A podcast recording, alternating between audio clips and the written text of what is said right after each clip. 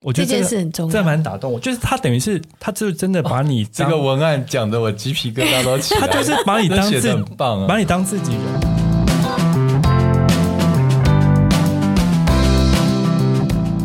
你累了吗？这是给中年人的心灵鸡汤。确定不是麻辣烫？我是威爷，我是向向梅，我是 Ryan。欢迎跟我们一起中场休息，聊聊天再出发，也可以开瓶酒。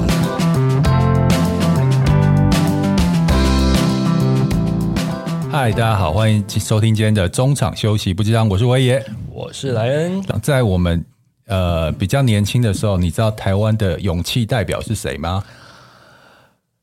啊，我 老年痴呆，我忘记了。在我们年轻的时候，台湾的勇气代表的女性是徐若瑄。哦，你是说，我说那个东西、啊、勇气吗？哦，对啊，谁会想到你要讲这个、啊？那你知道二零二三年当下？台湾的勇气代表是谁吗？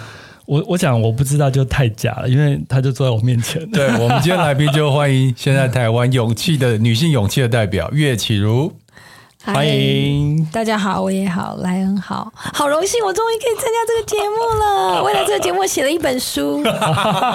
岳启儒呢，他出了一本新书，叫《一人份的勇气》。当他在写这本书的前期呢，我就还没开始写的时候，说要写要认真来写的时候，我就有参与到这个部分。我一直积极的建议他要改名字。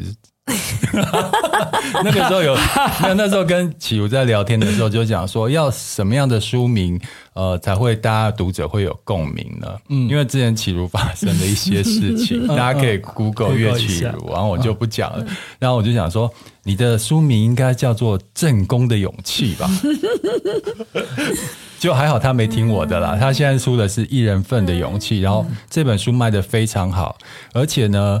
淡如姐看完之后，淡如姐是这么资深的作家哦，嗯嗯嗯，她跟我讲说，这本书写得真好，我一定要来推荐一下。有，我很感动啊。嗯，说到这个，我当初呃收到，就是因为我们要跟你做采访嘛，嗯，那我想说啊，我的人是属于那种我没有做功课，我是。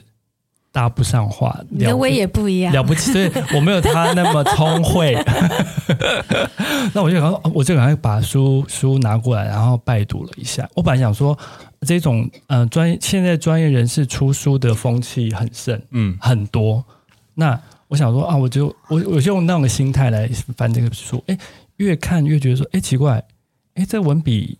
哎，其实不错哎，就是 我们平平常也是有在看书，分辨得出说文笔的层次到底到哪里。而且每个字都是我自己写的哦，所以这很厉害啊！你你工作那么忙，那我就是，而且我还没有翻到你说你是台大中文系的时候，我就想说，哎，这文笔不像是一般的那种专业职场的人士，我就 Google 了一下，哦，原来是台大中文系，哦，那难怪啊，对不对？我其实没有在呃出这本书之前，我都没有觉得我文笔特别好哎。嗯我只是觉得我可以把事情讲清楚，嗯，因为我写东西的习惯是这样。然后我看别人东西，就是如果他绕来绕去，让我要想很久才知道他表达的意思，我就会觉得很累。嗯，所以我的习惯是这样。我我也觉得从这本书可以看出他的个性是比较直接的，然后不隐藏的。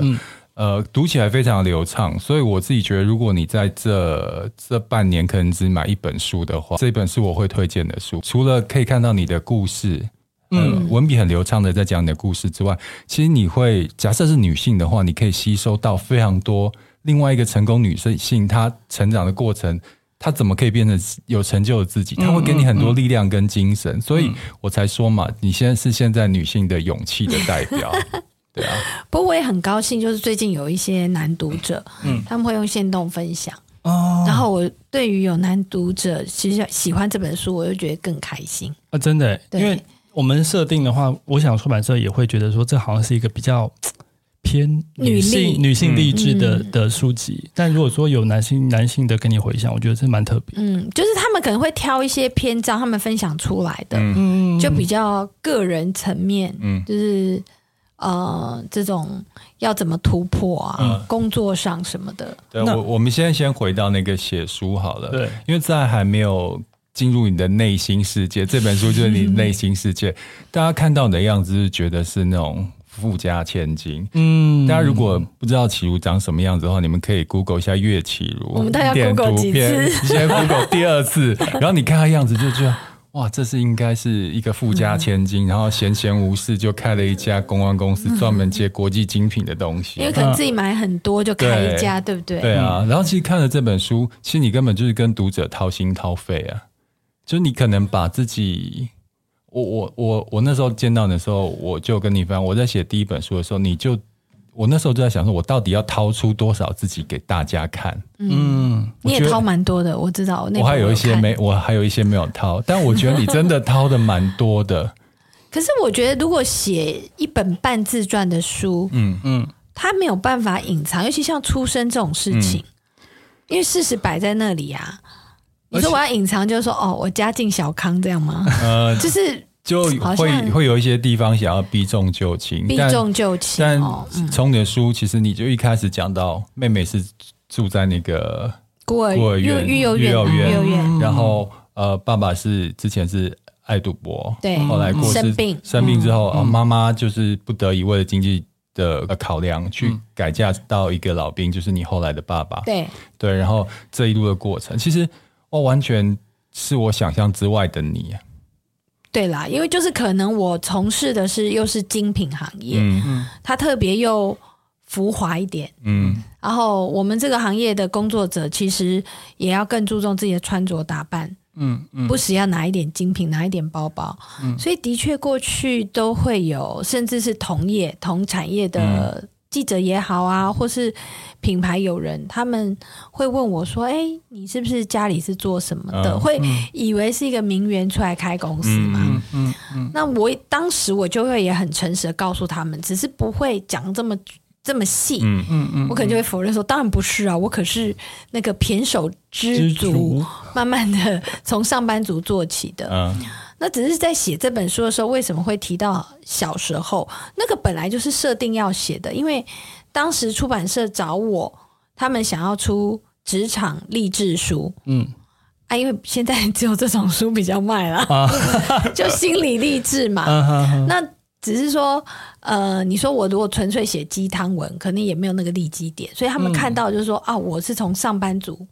然后后来变成老板，嗯哼，白手起家，对，白手起家，他们看重是这个，然后他们觉得这个是可以鼓励，然后我知道我没有背景，嗯，然后写这一路，嗯，那所以就写书的角度，其实就是我自己也知道我的不同在哪里，就是我的原生家庭没有那么有资源，嗯哼嗯哼，那这一路的打拼才会显得更有意义嘛，嗯。嗯，但是我觉得你这部分的坦率对我来说，反而是这本书的亮点。对，因为我个人从一开始看，我我觉得你的前半生的 story 是对我来说更更 impressive 的东西。嗯，对，就是有打动我。因为我觉得他刚刚讲的这个亮点这东西啊，就有些看一些人的书，就是 even 在写书，他也觉得他在包装自己。嗯，哦，但你真的就是把我们当成好朋友一样，就是都告诉大家，都告诉大家。因为我觉得这也是一个勇气，耶，因为。像我在写第一本书的时候，我就在考虑说，我要不要写的那么清楚？对，你知道要不要写得那么清楚，让他知道我底细？其实我会想蛮多的。你不知道人家看了以后会有什么想法，或不认识人对你有什么评价，你就会有点害怕。到底要讲出多少自己？我倒没有这个挣扎的过程呢、欸。嗯，因为我自己可能从小就是一个蛮坦率的人，这也是我爸爸给我的影响。嗯。嗯，不太好面子。嗯嗯，我不是，你看我这样很好强，可是我其实不好面子。嗯嗯，我不会觉得有什么事情好像比不过人家就不好意思。所以书里面有一些成长过程，比如说跟同学的相处等等的，他们对我很好。嗯，可是我不会觉得自卑。嗯嗯嗯。哦，那我爸爸也是这样，他面对老板，面对学校老师，他是个工人嘛。嗯。但是他让我的感觉就是，我们就是我们自己，嗯，哦，不会因为今天经济实力的悬殊，或是地位的社会地位的悬殊，我们就低人一等。我爸也是一个非常坦率的人，嗯，我觉得我是有受到他的影响，嗯。那其实这本书的编排，其实刚开始的第一章节，并不是我小时候的故事哦，嗯嗯嗯，这是出版社后来改的，改的，所以我一直到看整个编排落稿跟设计都已经定了，因为交稿的时候是。Google Drive 嘛，在 Google 上的云端，文字文字丢出去嘛。是。那最早呃，这本书的一开始是结构第四结构是第四章节那个恶魔老板那一块，就想要先写职场，嗯，然后后来才有写呃女力啊、人生什么的，我有点忘记。反正第一个是职场，因为那时候讲到职场励志啊。但是因为去年发生事情以后，我决定认真来写，因为已经脱稿拖了一年，嗯，我就把书刚拿出来想说。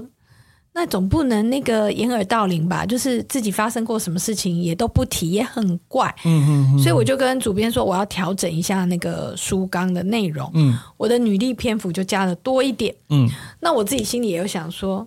那这样好像应该把女力放在最前面嘛，因为我们都做这一行，我也知道说，可能大家关注到我都是这个新闻，嗯，所以我交稿的顺序是把女力，我自己也把它重新排列，那个书纲是女力在最前面，嗯嗯，然后恶魔老板拉到最后面，嗯，但我没想到他们落落成书籍的设计的时候。他就直接把我小时候故事放到最前面了，嗯，然后我就还问了主编，我说：“哎，你改了哦？”他说：“对。”他说他觉得这样比较顺。嗯，我也觉得，因为一开始的时候，如果一切入就是你是恶魔老板那一篇的话，一开始先入为主就觉得你是一个恶魔老板。嗯，但是他把你的成长背景改在前面的话，其实你可以从这个人成长的脉络慢慢了解你的个性。我觉得编排蛮好的。我个人觉得后来改动了这个结构是。哪一个编辑？我的下一本书要找他。真的吗？你要找时报吗？帮你介绍。我回到前面，就是在你在谈那个你成长背景的部分，我觉得你的爸爸就是后来的继父，嗯，对你影响真的非常大。就像我我对你的了解，你现在就是那种只要是呃自己有道理的据据理力争，然后就是不容许被欺负。嗯，对不对？然后其实，在书里面有写到，爸爸其实有发生过一件事，就是爸爸好像是被呃不当开除。对，那那个年代就是不当开除啊。嗯，对，像有一些不当开除的人，他可能他就想摸摸鼻子就好了。嗯，可是爸爸那个时候，虽然他没有像我们现在可以搬一大堆律师朋友啊，动用关系去去找这些圈，他那时候都没有任何资源，他能做的就是不断的写陈情信。对，嗯，虽然我们现在知道不断写陈情信的。效果可能根本就是没有或白做工，他还是不断的用他可以做的方法，而且他让我看到他成功啦，嗯，就是他锲而不舍啊，嗯，这件事情我觉得，呃，我在写书的过程当中才想起来的，嗯，就当时我在想说，这本书在每一个章节，我想要告诉大家什么事情，嗯、关于我，或是这件，呃呃。我的一个什么样的观念或心得，嗯，所以很多关于我爸爸的故事，是我一边写就突然脑洞大开，嗯，然后就有那些不断的记忆，一直像画面一样一下出来。嗯，你如果可能在一年前或两年前要我讲我爸爸，我可能都还不记得这些事，那这些就哎突然都涌现了。所以我也是在写书的过程中梳理以后，才发现说，原来他对我的影响这么深哦。在这之前，其实我还没有。那么直接的感觉，只是觉得说，哦，他照顾我们，然后把我们视如己出，这份就是父爱很伟大。嗯，但事实上，他的价值观什么的都传承在我的身上。这部分我还蛮有感想，因为我个人对于那种亲情的电影，甚至只要是一个新闻报道跟亲情有关的，我可能就很容易。感动，他看你这本书应该有哭，甚至落泪。但我在看前半，因为我个人对亲情这类的素材蛮容易有感动的。啊，我在看前面的部分，我有那种感觉。那我深深觉得，就是他给你一个很好的家庭教育。嗯，啊，我觉得你刚才讲的没错，就是我从你的只字片语里面感受到他对你的影响很深。嗯，那你也很感念他，甚至在书的第一页，你就说此书。献给你爸爸，没有，因为里面有很多故事，其实就像讲，刚的就是爸爸据理力争，让你养成现在就是呃很很有正义感的个性。那第二个就是爸爸完全没有重男轻女的观念，他没有啊，因为爸爸那时候书没有讲嘛，一般人爸爸家人会跟女小女儿讲说，以后找一个好人家好老公嫁了，这样你人生就幸福了。但他爸爸不是这样讲，他你爸爸怎么说？我爸就是说，你们以后长大就是要找个工作养活自己。嗯，他很常跟我们讲这句话。嗯，然后第二个重点就是要懂得存钱。嗯，他就说人不算计一世穷，他就会要我们。他他最常念的就是这两句。嗯，他平常不说教。嗯，他不是那种说教的爸爸。嗯，有时候真的犯了什么错，他。有处罚或没有处罚，他都不会一直叨叨念。嗯嗯嗯嗯，好，不像我，我对我儿子都会一直念念念念念。哦，但我后来想一想，真的，我爸不念哦。嗯，那但是我们自己就会有体会嘛。嗯，因为你做错事情以后，你自己就会有消化、有体会。嗯嗯，所以他最常念的就是这两个：工作跟存钱。嗯嗯嗯。哦，那这两个呢，的确就深植我心，也深植我妹的心啊。嗯嗯，我妹跟我不太一样，就是。他是一个一般上班族，嗯，但他也靠着自己的力，他更早就开始工作，二十岁他就开始工作，他跟我一样就没有跟家里拿钱，嗯、然后自己养活自己，然后一直到他在银行现在做到经理嘛，嗯，那属于比较稳定的工作，嗯，然后也是。就是自己养大小孩啊，嗯、哦，没有老公啊，就是说，所以说说靠自己，不是说那个什么就靠老公或者怎么样，嗯，他工作也没有断过，然后他也是很懂得精算啊，存钱，钱要怎么花，嗯、所以这个就是已经很直接。影响到我们两个人，对，我真的觉得从小父母讲的话都会，你不知道哪句话会影响到小孩子，哎，对，就如果我一直从小跟你讲说，你长大就要找一个好的老公啊，然后就是，哎，家世背景不错就好了嫁，你可能潜移默化就被他往那边引导了，你就觉得我就是要找一个好男人嫁我才会幸福，会引导，但爸爸直接跟你讲，就是要有好的工作，好的稳定的收入才会。确保你这样的幸福，啊，你就会把这句话可能输到你的 DNA 里面。所以我觉得他其实，在那个年代算蛮前卫的。不止前卫，我觉得你爸很务实。对，我爸非常务实。而且我觉得他给你很好的价值观的确立。这样听起来，我他爸的个性跟你有点像。你爸是不是处女座？没有，我爸，我爸我就不知道他是水瓶，他是那个那个元宵节。嗯。他以为是元宵节，就后来好像是前一天还后一天，就是 回去探亲后才知道。然后他跟我一样是 B 型，B 型我也是 B 型啊，真的吗？呃，B 型会比较开朗一点。然后爸爸还有另外一个故事，你看我都记得你爸爸的故事。我跟你讲，我写这本书，你知道大家都被老岳圈粉呢。对啊，觉得这是完美的男人，完美的老公，完美的爸爸。嗯，对。而而且而且，我觉得你应该跟你爸感情很好，对不对？我跟我妹跟爸爸。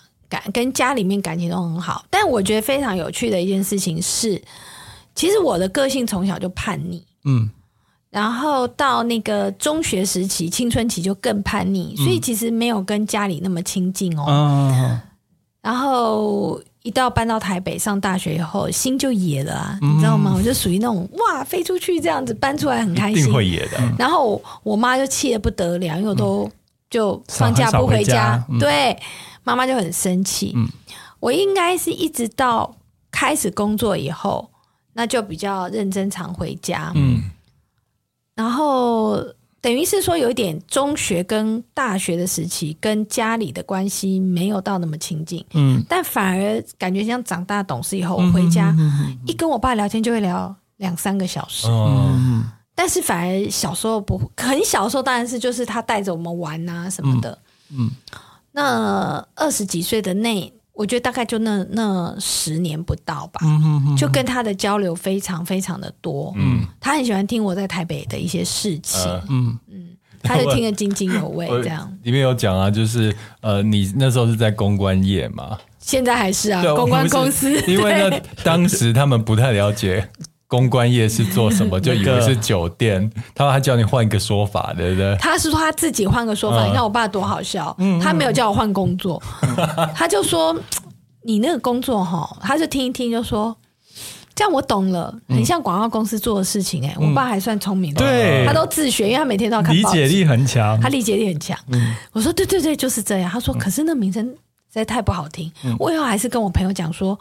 你在广告公司工作好了，所以他很很会很多事情，他很容易转变通，嗯、变通，他变通性很高，嗯、他不会纠结在那里。嗯嗯嗯，因为有一段写的，我觉得有有一有一个篇章的序序言写的蛮好。他说，当一个继父最难得的是，不止把别人的孩子当亲生的疼，还要当亲生的打。对啊，啊，真的，对不对？没错，嗯，我觉得这，件事很重要，这蛮打动我。就是他等于是，他就真的把你、哦、这个文案讲的我鸡皮疙瘩都起来。他就是把你当自很棒、啊，把你当自己人啊。对，如果你只是他，只是一一一味的，就是啊，只是觉得疼你啊，有一点距离感，反而是有点生疏。嗯嗯，我觉得这本书 就除了看你的自传，也要也看老岳怎么教养教养小孩，可以教养出这么有成就的一个女儿，很棒。嗯、那话话回来，就是讲到妈妈的部分，嗯，因为。妈妈的在里面给我的形象跟你本人差非常多，你们两个应该是极端不同的人吧？没错，对啊，妈妈就是很 很传统典型的女生，就是一方面是她年纪很大，她现在已经八十七岁了，嗯，所以你用时代背景来看，她所受的教育，嗯，其实我妈也不算受教，因为她是在日据时代，所以那时候是日文教育。嗯嗯，那小时候她家境也很不好，很穷。嗯。所以大概小学毕业以后就没有再念书了。可是如果他小学时代都是念日文，嗯，然后后面也没有继续的话，他其实也不会讲日文，嗯嗯，然后他大致也不是一个，嗯，所以呃，对于我妈而言，她所认知的所有事情都是非常传统的观念，然后这有时候也跟个性有关，嗯，因为她的个性又比较有框架，嗯，然后嗯。呃不会，就是说喜欢安安稳稳啦。嗯嗯嗯，他不是像我这么冲这么冒险，嗯、所以我对我妈也是一个失控的女儿啊，你知道吗？因为你已经超乎她的想象。对，就是我是很超乎我妈的想象。嗯，所以老实说，很多事情我都不告诉她，嗯，但我反而会告诉我爸。嗯，因为小的时候我爸爸管的非常的严格，但是都是生活教育，吃饭睡觉这种事情，嗯、他非常在意。嗯嗯嗯，其他反而还好。嗯，那。呃，等到发生了一些，譬如包含我这个大学没毕业或者说我自己要飞去马来西亚结婚什么这些事情，嗯、我我就会选择直接跟我爸讲，我不会第一个告诉我妈。哎，嗯，你已经活在妈妈圈圈，能理解外面了，所以你跟他讲，他只会觉得是错的，或者是他也没有办法去承受。对，嗯，我觉得我妈的呃心灵上也没有办法去承受。嗯嗯，所以我又也有想过说，也有可能是我从小个性上哈，就是本质嗯是比较、嗯、比较坚强啊。嗯、像我举我爸爸要过世的时候的的例子，因为他在加护病房躺了一个月嘛。嗯。那刚开始我们当然以家属都会觉得很有希望嘛。进加护病房的时候是最危急的时候，嗯、可是后来你就会每天问医生说他们好一点好一点，嗯、然后。你遇到好一点医生，他可能跟你说今天指数好一点，你心里就会有很多很多的期待。嗯，但其实现在回想起来，那个时候就是状况都很不好，一天到晚在急救。嗯，所以大概过了两个礼拜以后，我就跟我妈还有我妹同事说，不能这样下去。嗯，我说不能再急救了。嗯，因为你知道那种侵入式的急救都会让身体的状况越来越糟，水肿啊，各方面的。嗯。呃，甚至会慢慢造成一些器官功能上的衰竭。嗯嗯嗯。然后他们两个都没有办法接受啊，完全没有办法。嗯。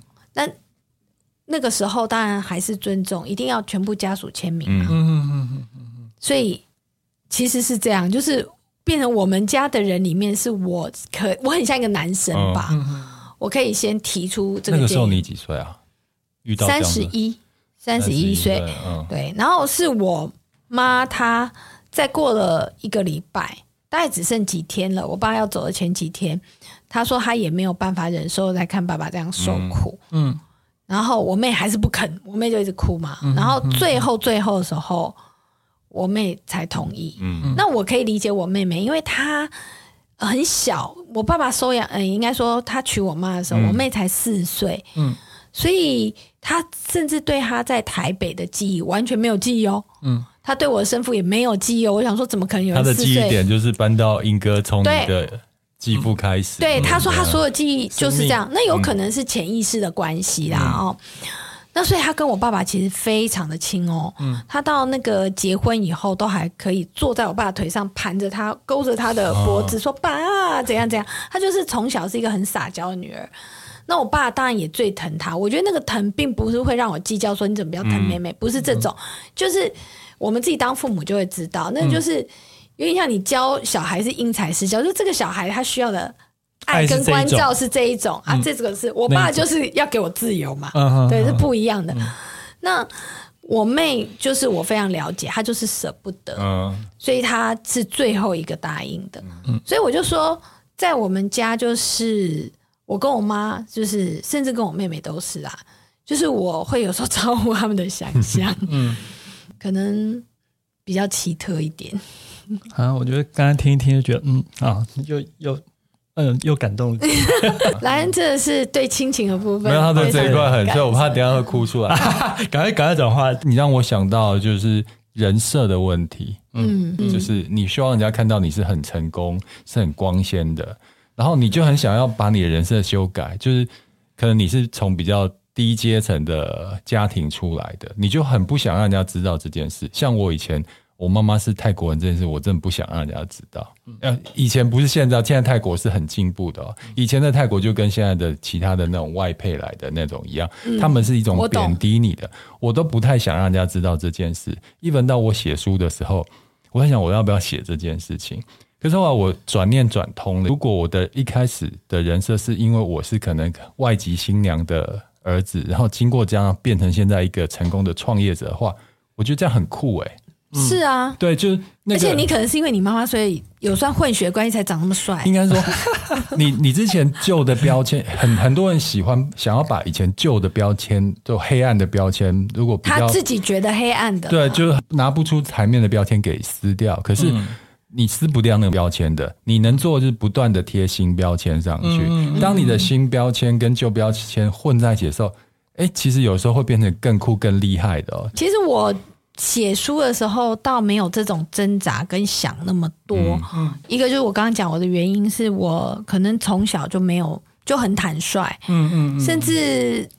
应该说，我第一次冲击到觉得我跟别人家庭不一样。原来我家是比较弱势的，是我上北一女的时候。嗯嗯。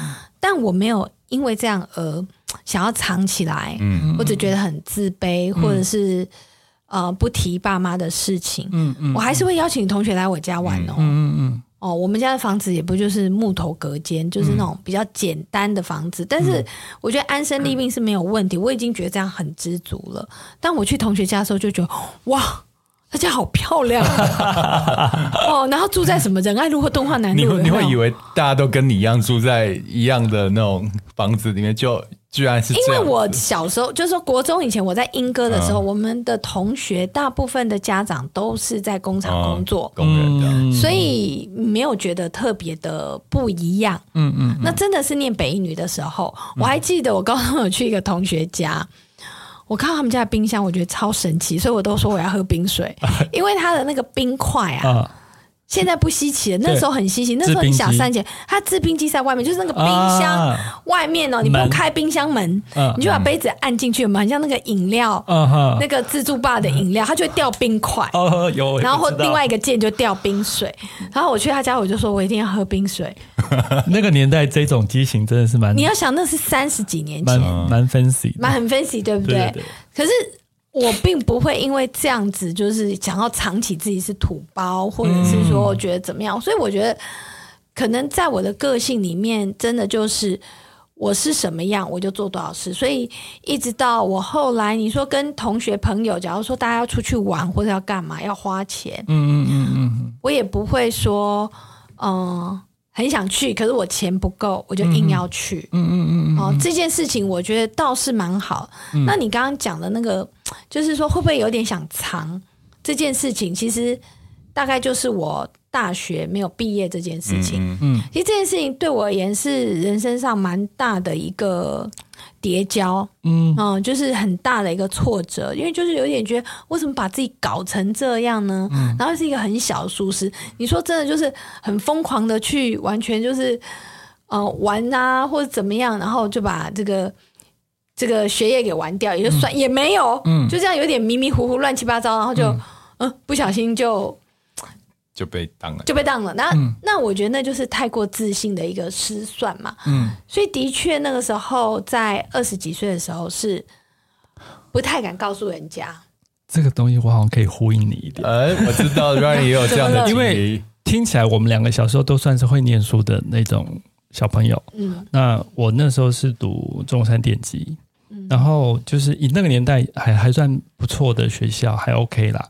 但是我我也是上了大学之后，可能高中太认真念书，高中就就大学开始有点放放纵，参加乐团啦，啊、呃，参加社团啦，交女朋友等等等等等等之啊，接家教啊之类的。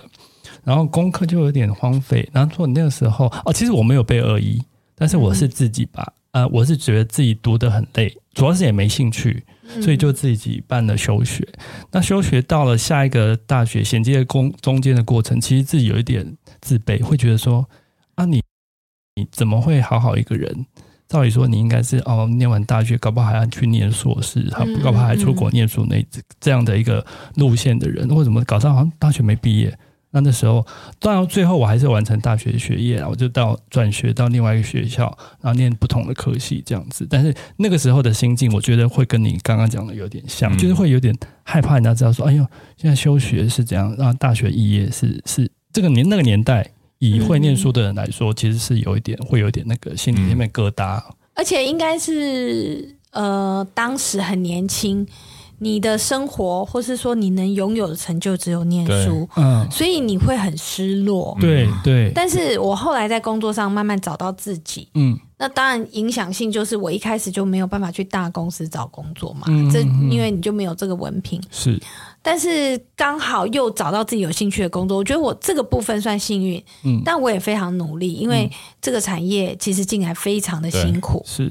那透过工作的过程当中。慢慢慢慢自己累积出了成就嘛，就算我还没创业的时候，我也后来做到主管啊等等，嗯，然后就发现说，嗯，尤其是我们这个产业啊，其实很多人都不学无术啊，就是大家也没在念书啊，就是不要说学历好了，就是也不是大家都是名校，嗯，然后也有人就是可能你还有念别，让我有认识那种就是。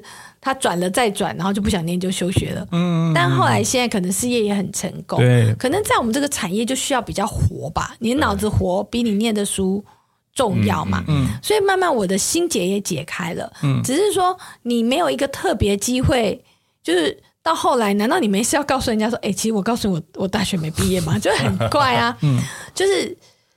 后来其实大家在问，也没有人会问你的学历。你刚刚不讲，我也不知道你是中山，我们也不不会去聊这个事情。大家只会说：“哎，你之前在哪里工作过？”对对对对对，没错没错。我觉得这是因为你已经变得很强大了。以前那些鸡毛蒜皮那种你觉得很自卑的东西，在你的强大面前已经不算什么，就是一个谈笑风生。没错没错没错。如果你还是计较那些很小的东西，但代表你还不够强大。然后最后，我我觉得这本书里面最。我看到可能是最对大家最有意义的一句话，就是你老师跟你讲的，你们公民老师讲那段话，哦、也是这，我觉得也是这本书的一个很重要的中心思想。考瑞，你有看到那一段吗？你忘了？他忘了？有没有？我要讲的是，我虽然没有笔记，我完全我我要讲的是其他事。你你先讲，搞不好我想起来。就是啊，好，因为那种阶级这种东西啊。真的是很难打破的劳动世袭啊！对，像如果我今天没有一些转折的话，我觉得我现在的我也没有办法翻转阶级。嗯，因为其实基本上我们已经，我们你没有啊，莱恩家庭还不错，没有 我跟我可以要排挤他吗？我跟启如都算是阶级翻转嗯嗯的一个案例。嗯，因为其实我从小家里其实我们家没有大学毕业的。嗯，我是第一个家族里大学毕业，所以那时候我大学、嗯、考上大学的时候，嗯，家里是非常开心，放鞭炮，呃，差不多我爸要买车给我，说不要 不要，我还会开车，没有，真的是这样。那你其实也是一样，你是从一个工人家庭出来，然后翻转的。那个时候，老师公民老师跟你讲的这句话，来要跟大家分享一下吗？因为我们那个时候在英哥，刚刚讲它其实是一个工业小镇，嗯，跟大家现在去玩不一样哦。现在是观光小镇，嗯，所以你会现在看到很多选品店呐、啊、咖啡厅、茶艺馆，嗯。在我念书的时候，三十几年前，它就是什么都没有，你看到那些店都没有，嗯。然后整个整个小镇就灰灰的，多工厂，很多大工厂跟小加工厂，嗯，很多你看到的房子也都是，嗯。家里的家庭工厂这样，嗯、那公民老师为了要鼓励我们要求学升学，因为那时候只有九年国教，你、嗯、你考不考，学校也没办法逼你。嗯，那他就讲了说他的经验里面，呃，很多本来毕业的学生，他就选择不升学，那不升学你就没办法找到什么好的工作，尤其在英哥这个地方，最后就是去。工厂工作。工作。那去工厂工作，你认识的人就只有工厂里的人，嗯，所以你的结婚对象也可能是工厂里的人，嗯。那结婚以后，蓝领的收入的确也不会太高，嗯。那你们结婚生了孩子以后，你没有办法有更多的钱可以栽培他，嗯，让他学这个学那个，嗯。所以他在未来的世界里面，他要升学，他要拥有的资源就更少，没错。那有可能他最后也会是不升学去工厂工作，就造成了一个劳动世袭。嗯，然后他讲这个的时候，我就真的毛骨悚然。嗯，因为不只是我去工厂呃找我爸玩的时候看过我爸很辛苦，其实我妈也有一段时间在工厂工作，嗯，也是非常辛苦。因为我妈就是不是那种。不是那种很强壮的人啊，她不是那种很有力气的人，所以在工厂工作是特别辛苦。因为他本来是在帮佣嘛，到英哥就去工厂。那你自己在打工，我曾经要想要买随身听，想要买什么东西，我爸爸不准。嗯，那但是我自己说我去打工，他是 OK。那在那里能找的就只有工厂啊，所以我也体验过那种高温，然后劳力，然后空气很不好。然后你每天就是很辛苦很累，而且那个累你会觉得就是你就是在卖你的力气跟时间，跟你的呃，好像跟你的聪明才智跟你的想法都没有关系，嗯、那只是为了赚到一点微薄的薪水。嗯、所以经历过那种环境跟那种痛苦，就会觉得说：天哪，难道我下半辈子要这样过下去，而且我的下一代也要这样吗？嗯、所以公民老师讲完以后，我就觉得说。哦，我还是认真念书好了。所以他算是你一个小贵人，一个启蒙啦。因为我小时候都没有遇到这样讲长辈给我启蒙。对，因为这就是如果能跟我这样好好的讲，我大概就会理解。小时候是说啊，你就是好好读书啊，然后读书，然后呢，读书的目的是什么？你你不知道，其实是为了要翻转你自己，嗯，自己的那个阶级啊。他就在一个很关键的时间点，点醒你。对，让你想清，这就有一点像分人生的分水岭。假设他没有点醒你，你可能是往左走，嗯，对，回到世袭阶级世袭的一个路线。那你好，你往右走，翻转了你的人生的。因为你你家庭的眼界，一个父母的眼界也决定孩子的眼界。嗯、因为父母看着不够多的话，他给的建议其实就是在那个框框里面。就像我爸就是建议我当会计啊，嗯、因为他看到的就是会计过得比他好。嗯嗯，我爸也是叫我当会计啊。他他都会觉得在工厂公司里面坐在办公室吹冷气的是最好的工作，因为他们看到的世界就是这样。对，但他不知道，其实当网红其实也不错。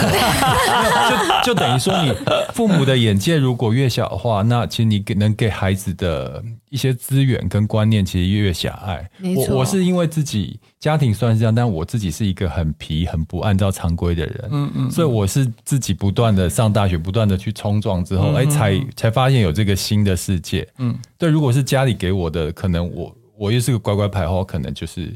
会照他们的路线。其实我跟你为什么那么投缘，就是我们两个就是一样啊。我们很像啊。我是男版岳启如，我是女版威爷。不要了，你比较漂亮啊。我们两个可以了。对啊，那我觉得这本书真的非常好，因为我们其实才谈到了前半部，就是讲到你自传的部分，后半部职场部分还没讲到，我们有机会再聊。但我觉得，如果呃你的人生现在如果很很茫然，嗯。找不到一个方向，需要点勇气、跟力量、跟方向的话，我觉得岳启如这一本《一人份的勇气》呢，你一定可以在上面得到你满满的需要的东西，不管是他给你的建议啊，或是他给你的很多金句，还有他的历程，我觉得对你一定很有帮助的。嗯，哎、欸，可是讲到这个，好像感觉快结尾，但是我我觉得有有一个里面的内容结尾啊，有有里面有一句话，我觉得讲的非常好，他说。啊、呃，这是在就是你新闻事件之后，你啊、呃，就是赶快出去离家去冷静那段时间的一、嗯、一句话说。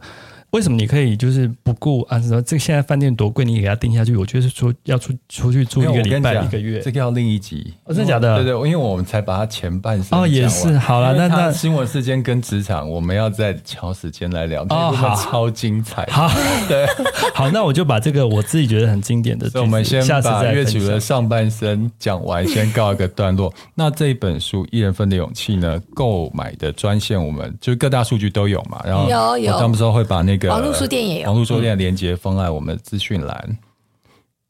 最后来要讲什么？嗯嗯嗯，你怎么会突然这样讲？我以为你知道结尾了。那你结，你结，你结，你刚结就好了。我来结好了。希望好听完这一集以后，可以大家可以帮我冲十刷。一定可以，我觉得这本书一一定可以。连我第一本书都有七八刷了，你这个一定有十刷的啦。好，真的很好看，大家去买起来哦。好，谢谢大家，谢谢，拜拜拜拜。